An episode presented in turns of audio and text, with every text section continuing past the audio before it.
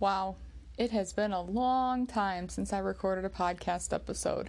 And I guess what I can share with you about what I've been doing during this time is trying to survive, um, trying to find a new routine for myself while teaching virtually still.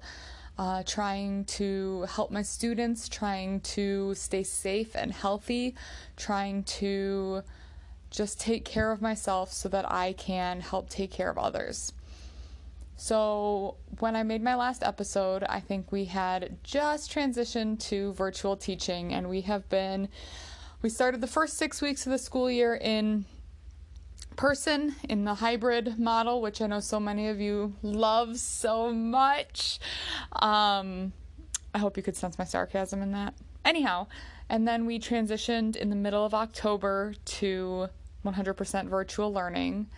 And it is now the beginning of December, and we are still in our virtual learning model. Every two weeks, our board and our district has reevaluated the numbers locally and continued to update and make changes. This last time they made an update, they announced that unless there is a dramatic change in the COVID cases in our area, um, we will actually be virtual through the end of the second quarter, which is all the way until like January 25th or something around there.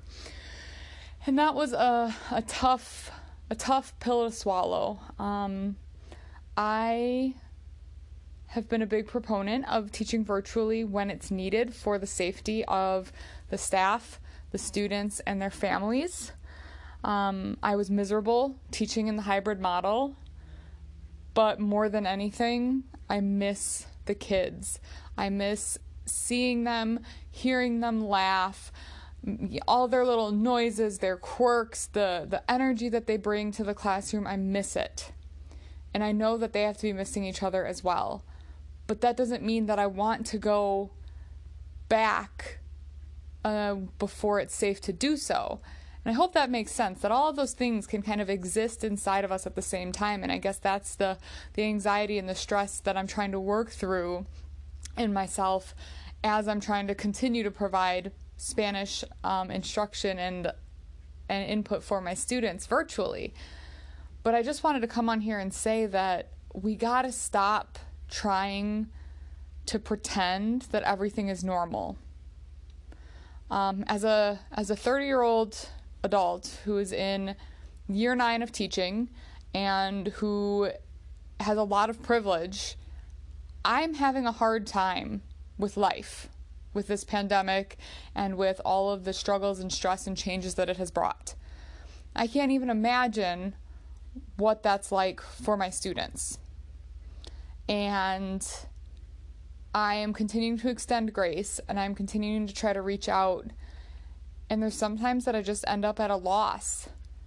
You know, more than anything, I want my students to know that I care about them, but yet I still have a job to do. I still have the expectations from my employer that I hold students accountable.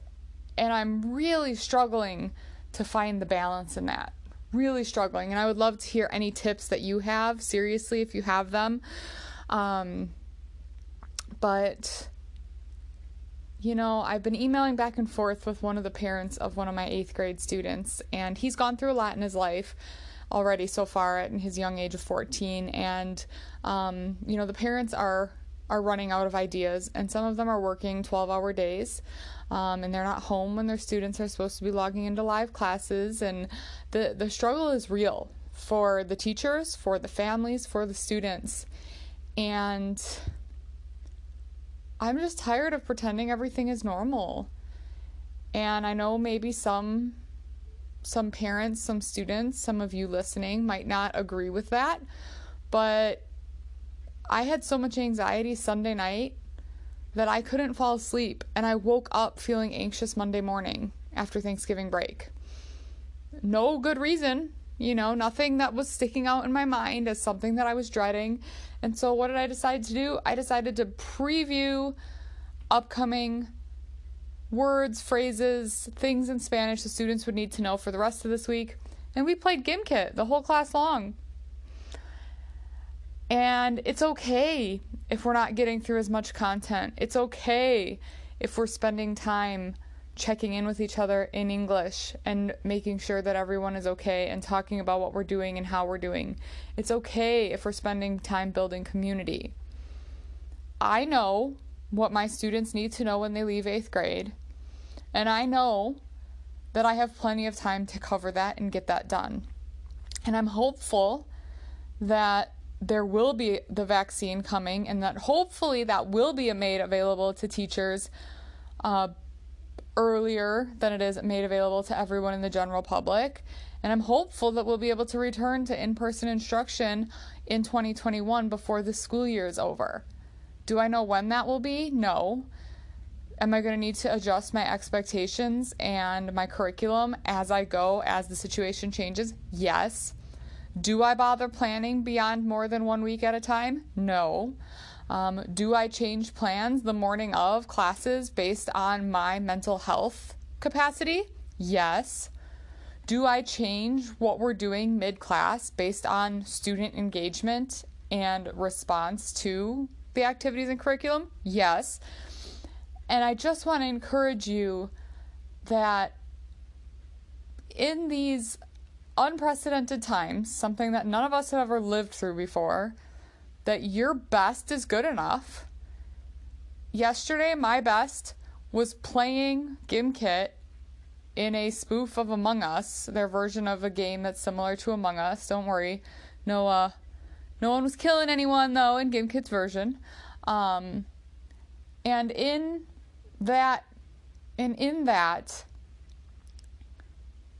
I laughed with the students. I talked to them. We related as human beings and they got some practice in with their Spanish. That was my best yesterday. Have I spent my whole morning and afternoon today following up on grades and reaching out to families and lesson planning and designing some really awesome activities and projects that I think kids are going to love for the rest of the week? Yes. Are those all going to play out like I imagine? Probably not. That's my best, and it's good enough. And your best is good enough. And I guess the reason why I came on here to, to rant and ramble today is to continue to remind you to show yourself and your students and your families grace, um, and to continue to know that your worth is not based in your productivity, just as our students' worth is not based in their grades. And I actually sent that to the parent this morning. Um, and I said to her, because she's having a really hard time motivating her child to participate and to turn in work because he has lost motivation. So have I. But because I have a paycheck tied to it, I can only let myself lose so much motivation. My livelihood is connected to it. So I understand why the kids are bored with online classes or have lost motivation or don't want to participate. I get it. Um, and I guess the incentive just isn't isn't strong enough or big enough in order for many of them to continue to follow through, just like my paycheck is a big enough incentive for me to continue to follow through. Um, but when I was talking with her, I just said, you know, I want you to know that when I'm communicating with you, it's because we all need to be on the same team and we need to be on the same page. I do want you to know that I value your child, I value your son as he is whether he gets good grades or not, or comes to class or turns in work or not, I value him and I hope that he knows that. Just like every single one of you are worthy, you are enough, and you are loved just as you are, even on the days that you can just do the bare minimum to get by. We need to love ourselves through this time because it's the only way we're going to get through it. Stop shaming yourself into feeling bad for not doing enough. I wish you could see my air quotes for not doing enough, for not being enough, for not having enough attendance. Stop it. Stop shaming yourself for it. The only way we're going to get through this is by supporting each other, by being on the same team, by believing that our best is good enough, and just taking it one class at a time, one hour at a time, one day at a time, whatever that measure is for you, just doing what you need to do to stay healthy, to take care of yourself, and to continue to show up.